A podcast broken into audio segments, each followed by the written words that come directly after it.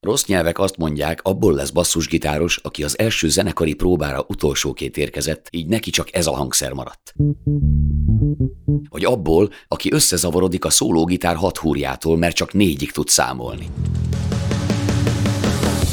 Ezzel szemben az igazság az, hogy a basszusgitáros sokkal kiegyensúlyozottabb, mint a zenekar többi tagja. Nem futkározik fölöslegesen a színpadon, minden mozdulatának, fejbólintásának jelentősége van. Nélküle a ritmus szekció csak félkezű óriás, és amíg a felszínes csajokat lenyúlja a frontember, az igazi nők mindig a basszusgitárosba szeretnek bele.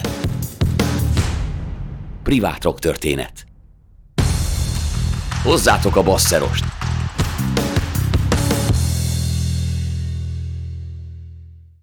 A privát rocktörténet sorozat 2005 és 2007 között forgott Budapesten, majd két éven át sugározta a Filmmúzeum televízió.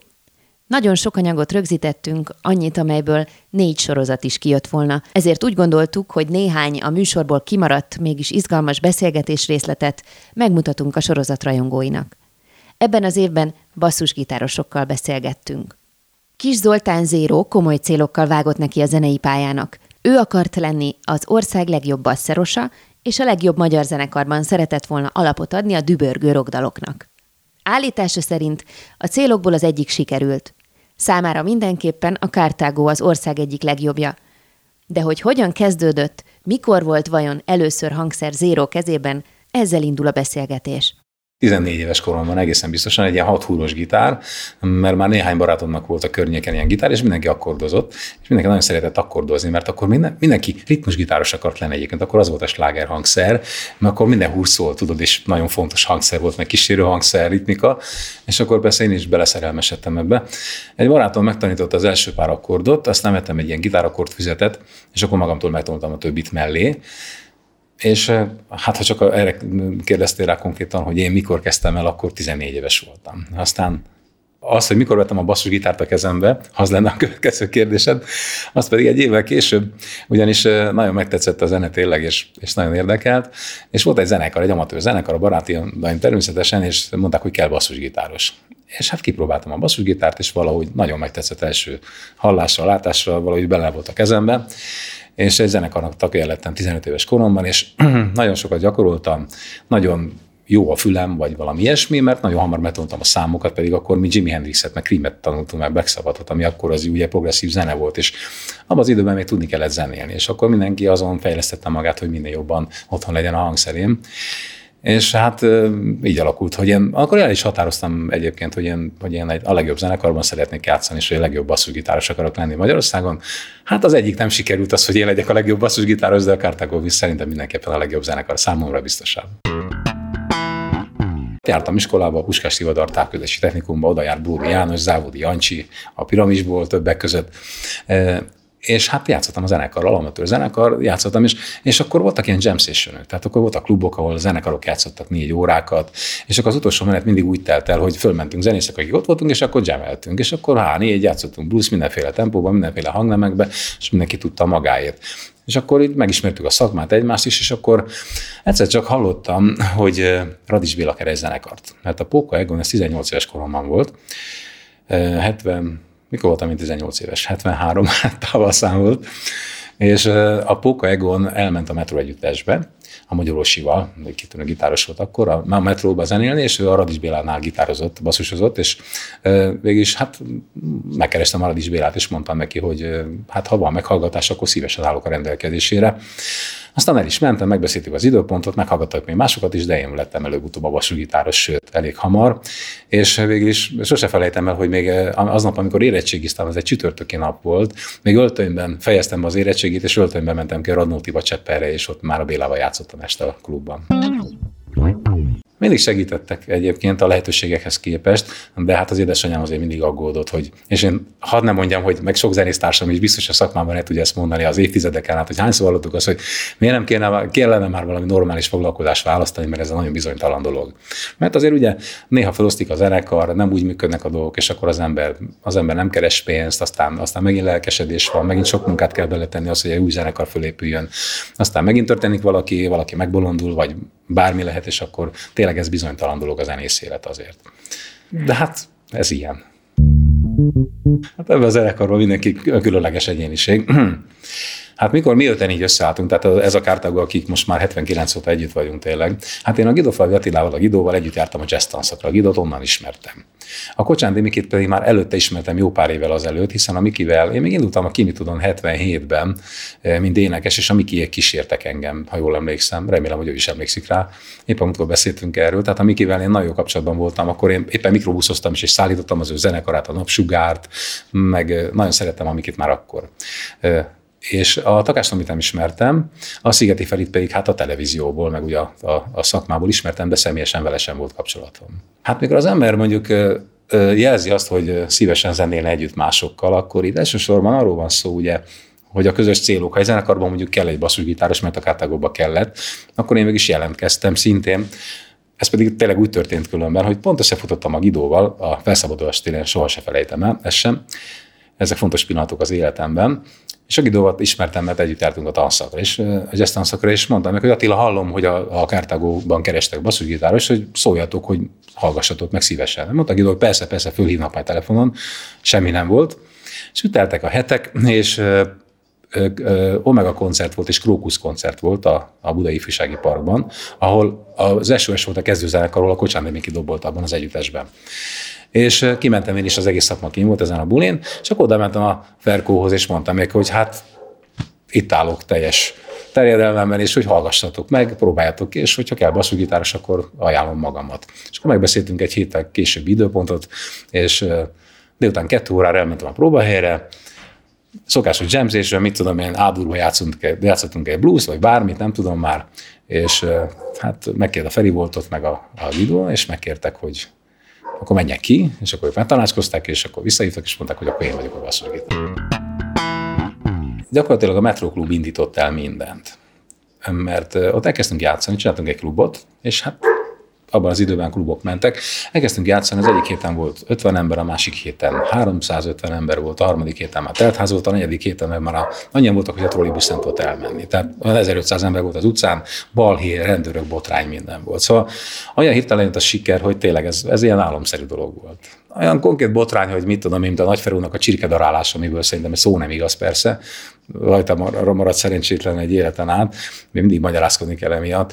Olyan botrány nem volt, de az lehet, hogy például volt botrány, mondjuk volt egy fesztivál az Óbudai hajógyári szigeten, és mondjuk késtünk. Mert a Tamással megbeszéltük, hogy mikor találkozunk, és valahogy nem jött össze az odaérés időpontja, és ott volt botrány, mert mindenki a Kártágóra vált, és közben pedig a Presser piciek ott jam session csináltak, meg a fenyő, azt hiszem ott mesélték, és hogy itt a zenészek próbálták szórakoztatni a közönséget, de nem igazán úgy sült el a dolog. Ez például botránynak tekinthető, mondjuk ez egy kellemetlen élmény volt, de hát aztán a buli jó volt végül is. Politikai botrányaink nem voltak szerintem, mert a Kártagonak a szövegei nem voltak annyira, annyira direktben politizálóak, mint esetleg más zenekaroké. Tehát minket nem figyeltek annyira a rendőrök, ha bár szerintem minden bulin volt. Én tudom konkrétan, hogy a mi koncertjeinkre is jártak ilyen civilruhás rendőrök, ilyen megfigyelő emberek, és hát ezeknek az volt a dolguk, ez minden zenekarnál így volt annak idején, de maga a politika az, az minket szerintem nem bántott, sőt éppen a Ferének a jó kapcsolatai által tudtunk, mert azért akkor kellettek ezek a kapcsolatok, így tudtunk mondjuk hamar lemezt csinálni esetleg, vagy, vagy egy idő után meg el tudtunk jutni külföldre is később.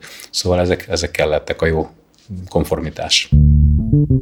Nagyon sok dalomban benne van. Az apáink útjámban is például. Hát itt most járjuk a Kárpát-medencét, hát őrület, hogy ez a dal, ez, ez mit jelent ma is azoknak az embereknek például, akik a határokon túl élnek. Vagy például az áruló nem leszek, vagy a lázban égő nemzedék. Szóval azért nálunk is a sorok között, ha belegondoljuk, akkor, akkor ki lehet olvasni dolgokat. Benne van azért ebben is, hogy azért valamiféle rezisztencia azért a, a, a korakori lehetőségeihez mértem. Hát ezt mi csináltuk, mi hoztuk össze, mi hangszerettük ezeket a dalokat, mi vittük sikerre, a mi életünk része. Mégis a mai napig ebből táplálkozhatunk, és a mai napig a közönség is úgy látszik ezt értékeli, és hát ez, ez, ez az, hogy 79 óta működik a zenekar, és még mindig ugyanaz sikerünk van, mint annak idején, és, és ha ez a zene ez kell az embereknek, akkor, akkor ennél nagyobb öröm nem kell, hogy legyen egy zenész számára. Jól vagyunk összerakva. Az a jó, hogy a a Feri az egy jó zenekarvezető, tehát ő azért tud fegyelmet tartani, nehéz, nagyon nehéz különben, mert a tagástomi nagyon ritkán ér oda egy megbeszélt időpontra, ez nagyon nehéz ügy. A Gidó is néha olyan zavaros dolgokat csinál, amikével mi vagyunk a pontosak a zenekarba, de tényleg rá, mi, mi számíthatunk egymásra, még ránk számíthat a zenekar, de a Feri a szervező ezt jól csinálja, jól intéz a dolgokat, ő vállalja felelősséget, és mi pedig, mi pedig, amit ott a buli előtt, a buli után, meg a színpadon csinálunk, azt, azt mondom, hogy borzasztóan jól érezzük magunkat. Nagyon fontos, hogy mi, mikor attól persze kezdve, hogy találkozunk ez a zenekar, itt megy a rögés. Szóval itt olyan hangulat van, most is kim voltunk Erdélybe, három napot, egy napot utaztunk egyet vissza, tényleg borzalmas az út, már nagyon fárasztó, de hát, hát ez csak így lehet elviselni, az ember jól érzi magát, és és ez, ez így nagyon jó, és ettől működik a kártágó elsősorban, hogy emberileg is együtt vagyunk. Ha mi emberileg nem lennénk jóba egymással, biztos, hogy nem lenne kártágó.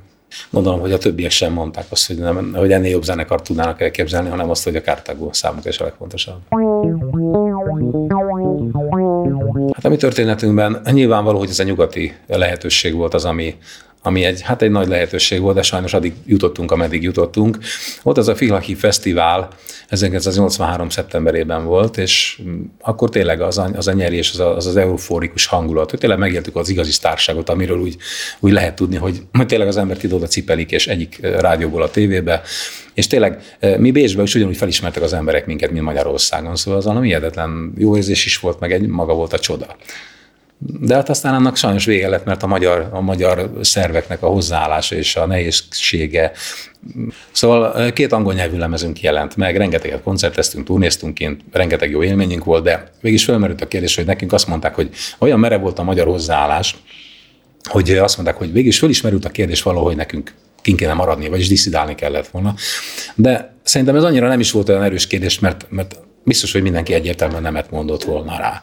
Valamikor egyszer beszéltünk róla, de aztán, aztán biztos, hogy eszünkbe se jutott, hogy mi, mi hagyjuk a családunkat, és aztán majd, majd jogilag majd csinálunk valamit. Szóval ez, mert akkor már mindenkinek volt családja. Biztosan. Ha pedig nem lett volna családunk, vagy feleségünk, akkor, akkor az ember megpróbálta volna. Egyébként de megpróbált. Én úgy volt, hogy én el, elmegyek ebből az országból egyébként 79-ben, mert én játszottam a korábban, 76-ban, egy fél évet töltöttünk együtt, a Balázs féle zenekar, konzsuzsát kísértük mindenfelé külföldön is, és utána én két évig voltam a piramisban hangkeverő technikus, a Somlajosékkal, ez itt forradalom volt ebben az országban, akkor a piramis fantasztikus zenekar, és eh, már nagyon hiányzott a zene. Tehát az, hogy a piramis koncertek előtt gemeltünk a többiekkel, meg minden, az, az egy jó érzés volt, de az nekem nagyon kevés volt. És szerettem volna mindenképpen zenével, zenéből megélni, nem abból, hogy technikuskodom, meg hangkeverő technikus vagyok, meg szállítok, meg ilyenek és azt mondtam 79 tavaszán, amikor megszületett a fiam, hogy vagy be tudok kerülni a nagy lemezes zenekarba, vagy pedig elmegyünk innen. Mert hát akkor nincs lehetőség, akkor el kell mennem. És aztán hát körül kellett nézni, akkor volt az apostolban üresedés, az se jött össze, mert oda Heili Gabi rögtön oda ment. Aztán a, a Bergendiből kiszállt akkor a Demien Feri, és oda pedig rögtön találta a basszusgitárost, és akkor, akkor volt a Kártágó végül is a nyár vége felé volt az augusztusban, 79 augusztusában, és hát oda mentem a Budai Ifjúsági Parkban Szigeti Ferihez, és mondtam neki, hogy amit már meséltem, hogy hallgassatok meg. Zoli, te hogy emlékszel vissza a ominózus Lőrinci koncertre? Szerintem ez hozta meg az országos sikert a zenekar számára, lement a televízióba, és antól kezdve mindenki tudta, hogy mi ez a kártágó, meg hogy mit művelünk a színpadon, mert ott látták ezeket az őrült fazonokat. Én is ilyen szandokán fazon voltam, mint a mint a Kabirbedi, meg tényleg a Feri lepedőkbe mászkált a Gidó, meg ezzel a kézzel a feje tetején, szóval őrültek háza volt. Mi kis hogy nézett ki. Egy jó tévéműsorral, egy jó produkcióval az ember így tudott országosan ismerté lenni. Ma meg el kell menni 18 televízióból, legalábbis végig kell járni minden tévét, hogy, hogy egyáltalán észrevegyék az embert, olyan média áradat van. Hogyha az akkor így működött. A Kártágónak az, az igazi aktív időszaka az 1979-től 85-ig tartott. Utána, hát sajnos a ismert vagy nem ismert okok miatt akkor abba hagytuk egy időre, mert azért ugye a, maga a rock zene is egy kicsit nehéz időket kezdett élni, és a zenekarban is valahogy a dolgok nem úgy alakultak már a vége felé 84-85-ben, hogy mindenki jól érezte volna magát. És akkor utána volt egy öt év szünet körülbelül, 90-ben volt egy, egy fantasztikus koncert a Petőfi csarnokban, az egy nagyon szép élmény szintén, és akkor utána mindig úgy voltak lelkes időszakok, hogy játszottunk, nem játszottunk, és akkor így jött el a 97-es Budapest Sportcsarnok, aztán még 2000-ben is, vagy 2001-ben is voltak ilyen koncertek, szóval de most hál' Istennek elmondható az, hogy, hogy most a zenekar aktív, most tényleg rengeteget játszunk, egész nyáron turnézunk, télen is nyilvánvaló, hogyha van erre lehetőség, úgyhogy most nagyon aktívak vagyunk, és élünk, ez már egy pár éve így van, és ez, ez egy állati jó dolog az ember életében. Erre világosan emlékszem, hogy rengetegen voltak, nagyon meleg volt, és mikor bementünk az öltözőbe, egy, egy fiatal srácot ott, próbáltak magához téríteni, mert nagyon rosszul volt, és arra emlékszem, hogy jött a mentő, elvitte a mentő, és utána később megtudtuk, hogy ez a srác ott halt meg a mentőkocsiban, szóval nem sikerült visszahozni az életbe, és akkor rá három nap múlva megszületett a Requiem című dal Feri szerzeménye, és hát ez is egy nagy lépés volt a Kártágó életében, hogy milyen érdekes, hogy valaminek meg kell történni valami egy ilyen eseménynek is, hogy abból esetleg egy egy, egy olyan zene születhessék meg, ami a Kártagónak a legnagyobb slágere például. Hát a Feri lehozta a próbára a Requiemet, és mondtuk, hogy hát igen, jó ez a nóta, de hát olyan gennyes. Tudod, ez olyan nyálasnak tűnt az egész.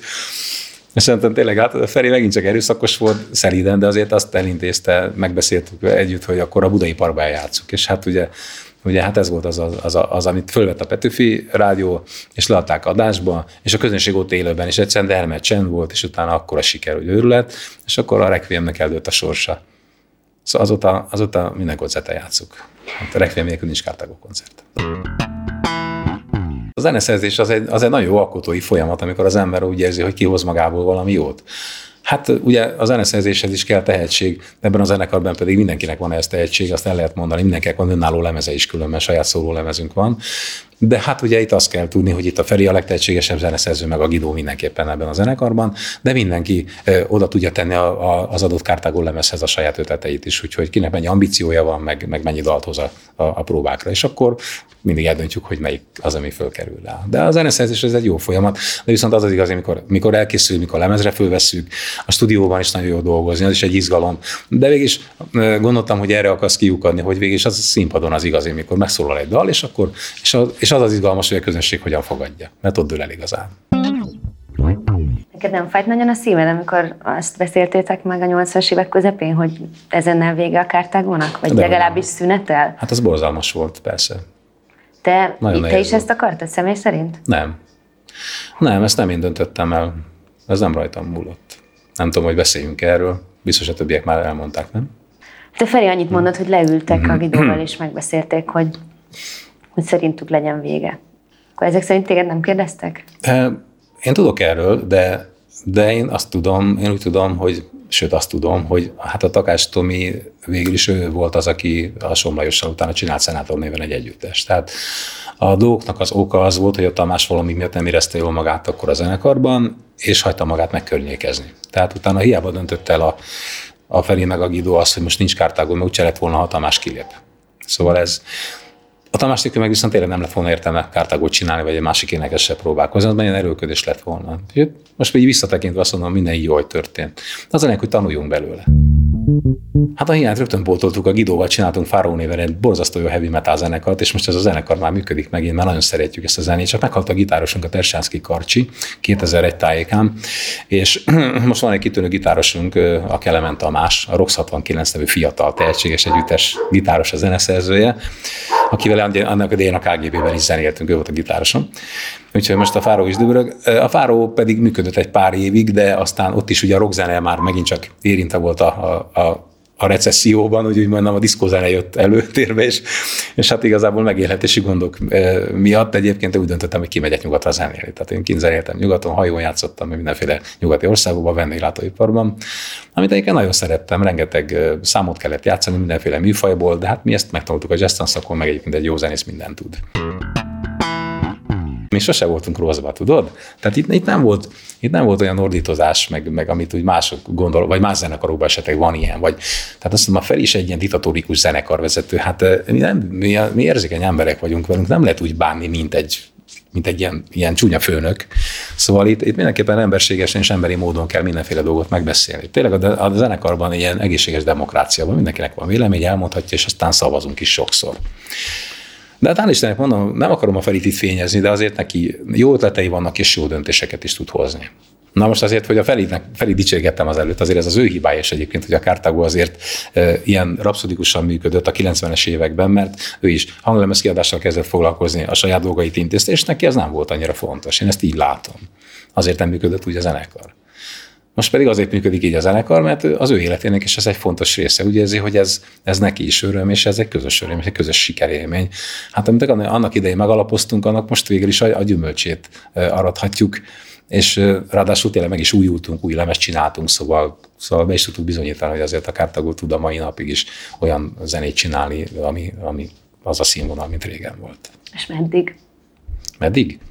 Hát amíg a amíg, amíg egészségesek vagyunk, de mindig az a humorizálunk, hogy tolókocsival is még el lehet játszani ezeket a számokat, meg elő, előtt egy infúzió még jöhet, meg ilyesmi, de hát ezen csak viccelődünk. Reméljük, hogy azért ez még nagyon soká lesz.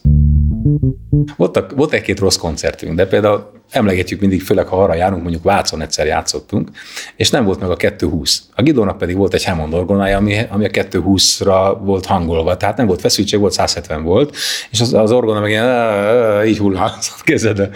A Ferének elszakadt a gitárhúrja, maradt a basszusgitár meg a, a dob, és még maradt valami az orgonából. Szóval oda például azóta se hívtak minket játszani. Mondom, ilyen bulikra emlékszik az ember, de az, hogy hál' Istennek sokkal, de sokkal több olyan élményem van, amik, amik jó koncertek voltak, és felgeteges buli volt, és, és a közönség is megőrült, és mi is. Kiemelkedő siker volt ez a Filak, mint mondtam, meg a Budapest Sport Arena, mondjuk, amit lehet mondani, és és hát minden koncert siker, minden koncertre úgy megyünk, hogy, hogy jó lesz, jól érezzük magunkat. És és végig ez a legfontosabb, hogy az ember azzal foglalkozzon, amit szeret, és hogy ezt az élményt meg tudjuk szerezni mindig egymásnak, meg magunknak is.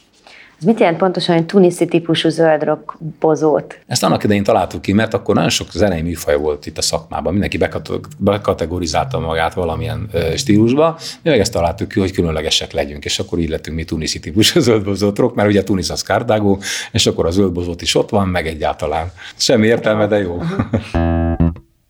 Te foglalkozol számmisztikával. Ezt a tudományágat lehet használni esetleg a zenélésben, vagy a kártagó életének, a további jövőjének a kitalálásában? Természetesen lehet használni a numerológiát az élet minden területén, főleg a saját sorsunk intézése céljából. Nyilván van egy zenekarnak is sorsa, meg időszaka, de ilyen szempontból én nem is akartam beleszólni a saját tudásom, vagy numerológiai tudásom és tapasztalatommal, hogy itt bármi történjen, hiszen mindig a, mindig a zenekar vezető dönti el, hogy mikor Szigeti Ferkó, ő az, aki, aki ha megrázza magát, és azt mondja, hogy most úgy érzi, hogy itt az ideje, hogy kártágot csináljunk, akkor itt nem a numerológia számít, vagy az asztrológia, hanem az, hogy ő akarja-e, vagy nem. Neki pedig éreznie kell, hogy jó az időszak, vagy nem. Jó, de ezért ezt mondd meg, hogy számisztikai szempontból most jó ez az időszak? minden év, minden időszak Végülis ez meg kellene határozni a kártágó pont, születésének a pontos napját, és abból ki lehetne számolni mindent. Ez, erre még én sem emlékszem konkrétan, talán lehetne az első paksi bulinkat számítani, ami 1979. szeptember 13-án volt, ha jól emlékszem. Ha azt vesszük figyelembe, akkor azt lehet, de mind az ötünknek az életében egyébként azért itt vannak összefüggések, és hát, hogy mikor én azt hiszem, hogy a Kártagónak az életében most, hogy nagyon jól működik a zenekar, de még erre rá kell tenni egy lapáttal, én úgy érzem, szerintem a többiek is, hogy még jobban megújulni. Hogy csináltunk 2004-ben egy lemezt, ami, ami már azért arra volt, hogy mozgósítottuk az energiáinkat, és magunknak is bizonyítottunk, hogy, hogy tudunk valamit csinálni, és még erre rá kell tenni egy lapáttal, én úgy érzem, mert hihetetlen konkurencia van, hogy tényleg tényleg elérjük azt, hogy a rádiókban is azt mondják, hogy igen, ezek, ezeket a slágereket szívesen játszunk. Mondjuk az országos rádiókról beszélek, mert ezen múlik minden. Hogy még csinálni új dalokat, és még eltalálni azt a pillanatot, illetve az, azt az ízlést, ami, amikor akár egy olyan dallal jön a médiába, amire bárki fölkapja a fejét, és azt mondja, hogy hú, de jó. Hú, de jó. És nem az jut eszébe mondjuk, hogy hát ez biztos Kártagó, mert úgy szól, meg úgy szól, mint a 80-as években, hanem úgy szól, mint 2000 valahányban kell. Jó? Tehát való lesz kell nekünk megtalálni, mert dalok vannak, slágerek vannak, tehát itt végül is a hangszerésen múlik minden, csak azért tudni kell, hogy mi azért nem tudunk kibújni a bőrünkből. Tehát itt, itt annyira érezzük egymást, az ember nem tudja megváltoztatni a személyiségét, meg a hangszertudását sem igazából. Lehet, hogy ezen sokat kéne gondolkozni. Vagy pedig lehet, hogy eljön a mi időnk, és csak csinálni kell, és eljön az a pillanat, amikor ez a zene kell majd. Nincs semmiféle kényszer, ami, ami minket hajtana Mondom, az van, hogy a belső indítatásból, ha mi csinálunk valamit, itt ezen múlik minden. Hogy, hogy mi azt mondjuk, hogy megcsinálunk egy új lemezt, akkor abból lesz lemez. De ez kell egy komoly elhatározás. Mondjuk a nyugalom azért ott van, egy kicsit hátráltatja ezeket a nagy dolgokat, hogy, hogy azért nagyon fölstengeljük magunkat, de hát majd eljön az a pillanat is biztos. Érik, én úgy tudom. Vagy úgy érzem. Ez volt a Privát Rock Történet Podcast, melyet a Kinopolis Kft. csapata készített. Ha tetszett, gyere a Kinopolis Budapest Facebook oldalra, és keres magadnak más izgalmas hallgatnivalót. És persze lájkolj, csillagozz, jelölj és iratkozz fel, hogy nekünk is jó legyen. Köszönjük! A műsor az NKA hangfoglaló könnyűzenei támogató program támogatásával készült.